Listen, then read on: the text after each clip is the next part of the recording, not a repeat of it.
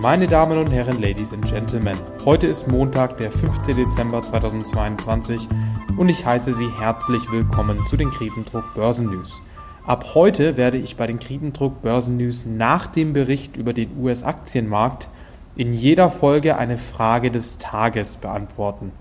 Die heutige Frage des Tages lautet, legen wir zu viel Wert auf die Aussagen von dem US-Notenbankpräsidenten Jeremy Powell? Lange Rede, kurzer Sinn, gleich geht es los und viel Spaß.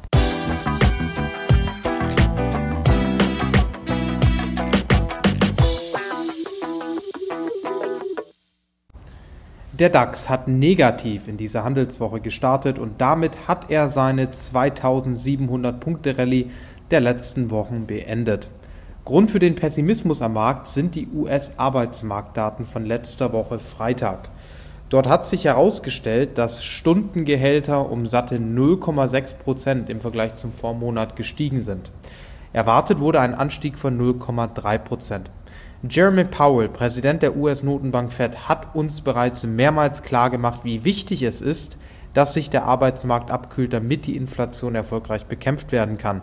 Ein weiterhin total überhitzter Arbeitsmarkt ist also ein Indiz dafür, dass die US-Notenbank weiterhin aggressiv gegen die Inflation ankämpfen muss und dies sorgt für Pessimismus am, Arbeitsmarkt, am Aktienmarkt, nicht am Arbeitsmarkt.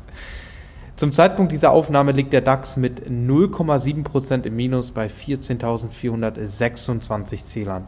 Wenn wir einen Blick auf die Charttechnik von dem DAX werfen, kann man erkennen, erkennen dass sich die Lage verschlechtert wenn der DAX sich unterhalb von 14.000 Zählern befindet.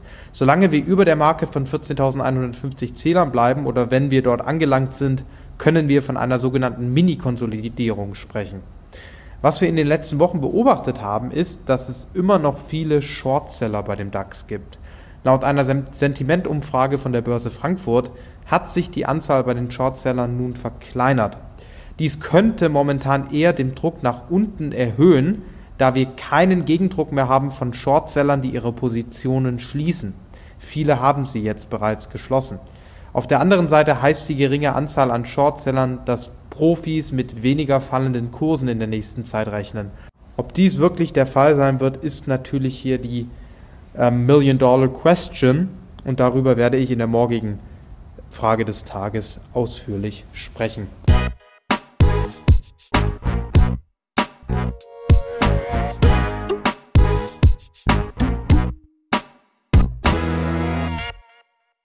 In den USA wurden heute wieder sehr interessante Konjunkturdaten veröffentlicht. Heute wurden nämlich die Resultate von der ISM Services Umfrage, welche Führungskräfte im Einkauf und, der, und bei der Versorgung befragt, veröffentlicht. Der Wert liegt bei 56,5 im Vergleich zu 54,4 im Oktober. Werte über 50 sind ein Anzeichen von Wachstum und der erwartete Wert von Ökonomen, welche von Bloomberg befragt wurden, lag bei 53,5. Diese soliden Werte sind ein Anzeichen dafür, dass die Wirtschaft weiterhin solide bleibt. Dies könnte der US-Notenbank die nötige Deckung geben, weiterhin die Zinsen anzuheben. Diese soliden Werte könnten aber auch weiterhin die Inflation befeuern. Beachten muss man außerdem, dass Zinsanhebungen sich mit einer Verzögerung auf die Wirtschaft auswirken und die letzten massiven Zinsanhebungen werden sich wohl erst im nächsten Jahr auf die Wirtschaft auswirken. Zu diesem Thema zitiert Bloomberg Mark Häfele, Chief Investment Officer bei UBS Global Wealth Management. Dieser sagt, Zitat, die Märkte dürften weiterhin volatil bleiben und wir glauben, dass die wirtschaftlichen Voraussetzungen für einen nachhaltigen Aufschwung noch nicht gegeben sind. Unserer Ansicht nach dürfte sich das Wirtschaftswachstum im nächsten Jahr weiterhin verlangsamen, da die kumulierten Auswirkungen der FED-Zinserhöhungen die Wirtschaftstätigkeit im nächsten Jahr belasten werden. Zitat Ende. Werfen wir nun einen Blick auf die US-Leitindizes. Der S&P 500 im Minus mit fast 9 Zehntel von einem Prozent, der Nasdaq 100 im Minus mit fast 7 Zehntel von einem Prozent und der Dow Jones Industrial Average im Minus mit über 6 Zehntel von einem Prozent. Über die verzögerte Auswirkung der massiv gestiegenen Zinsen mache nicht nur ich mir Sorgen, sondern auch viele Profis sind deswegen sehr besorgt. Bloomberg zitiert zu diesem Thema eine sehr interessante Aussage von Lori Calvasina, Head of US Equity Strategy bei RBC Capital Markets. Diese sagt, Zitat, unabhängig davon, ob wir im Dezember den Weihnachtsmann oder den Grinch bekommen, das ist bezogen auf die Zinserhöhung dieser Aussage, bleiben wir besorgt über Anfang 2023 für Aktien angesichts des wahrscheinlichen Beginns einer schwierigen Wirtschaftslage und einer weiteren großen Welle von Abwärtskorrekturen der EPS-Schätzungen sowie der Tendenz des Aktienmarktes einen Monat vor den letzten US-Notenbank-Fed-Zinserhöhungen nochmal zu fallen. Unsere Ökonomen rechnen mit den letzten Zinserhöhungen der Fed im März. Zitat Ende.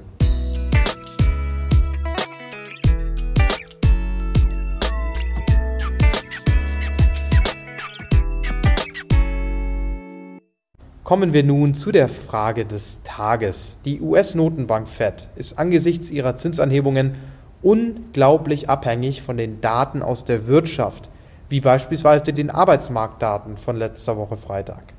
Die große Frage ist also, legen wir zu viel Wert auf die Aussagen von Jeremy Powell? Wie wir letzte Woche anhand der Rede von Jeremy Powell erkennen konnten, haben nur die kleinsten Anzeichen auf kleinere Zinsschritte das Potenzial, eine Rallye am Aktienmarkt auszulösen.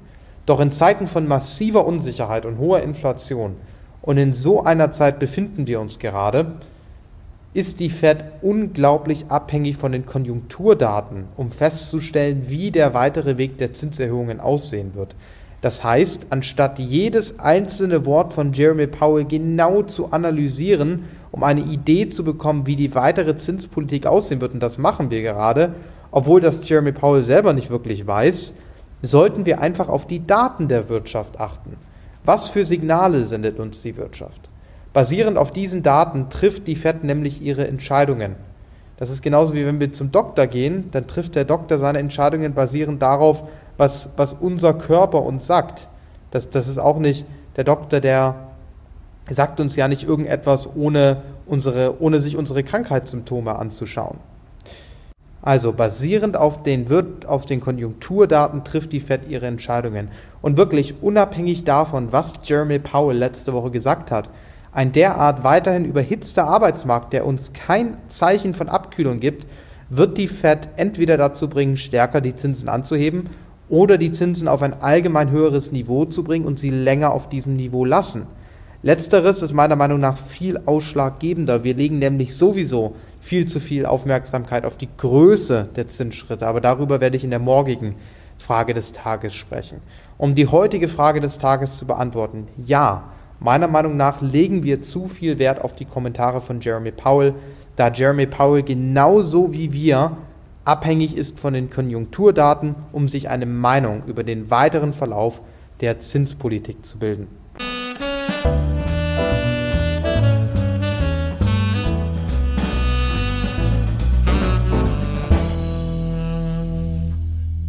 Thematisch kommen wir nun zu den asiatischen Börsen. In China werden die Corona-Regeln langsam weiter gelockert.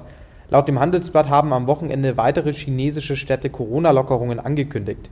Somit hoffen Anleger, dass die chinesische Regierung den Kurs bezüglich der Corona-Politik komplett ändert. Werfen wir einen Blick auf die asiatischen Leitindizes. Der Nikkei-Index im Plus mit, mit fast zwei Zehntel von einem Prozent und der Topix-Index im Minus mit über drei Zehntel von einem Prozent der Shanghai Composite Index im Plus mit 1,8% und der Hang Seng Index deutlich im Plus mit satten 4,5%.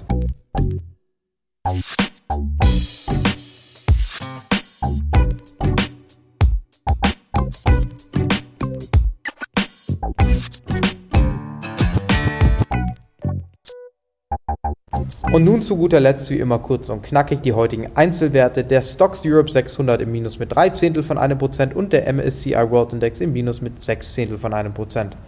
Der Bloomberg Dollar Spot Index heute im Plus mit 5 Zehntel von einem Prozent. Der Dollar ähm, gewinnt heute wieder an Stärke nach den ISM ähm, Umfragewerten, die wir bekommen haben. Und somit ist der Euro gegenüber dem Dollar auch im, äh, im Minus mit 2 Zehntel von einem Prozent gefallen auf 1,0519 Dollar. Bitcoin ist im Minus mit 3 Zehntel von einem Prozent gefallen auf 17.060,91 Dollar.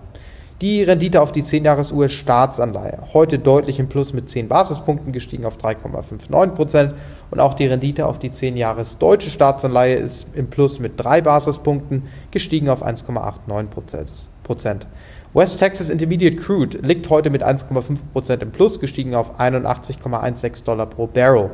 Grund für die steigenden Ölpreise heute ist die Ankündigung, dass die OPEC-Staaten bis Ende 2023 täglich 2 Millionen Barrel Öl weniger produzieren werden. Die Gold Futures sind im Minus mit 1,2%, gefallen auf 1788,30 Dollar. Und das war's auch schon mit der heutigen Episode der Kriegendruck Börsen News. Ich muss Sie noch darauf hinweisen, dass es sich in diesem Podcast nicht um eine Anlageempfehlung handelt. Sie entscheiden selbst, in welche Aktien Sie investieren und Sie tragen dafür das volle Risiko. Morgen um 18 Uhr gibt es dann eine weitere Folge der Kriegendruck Börsen News. Bis morgen und auf Wiederhören.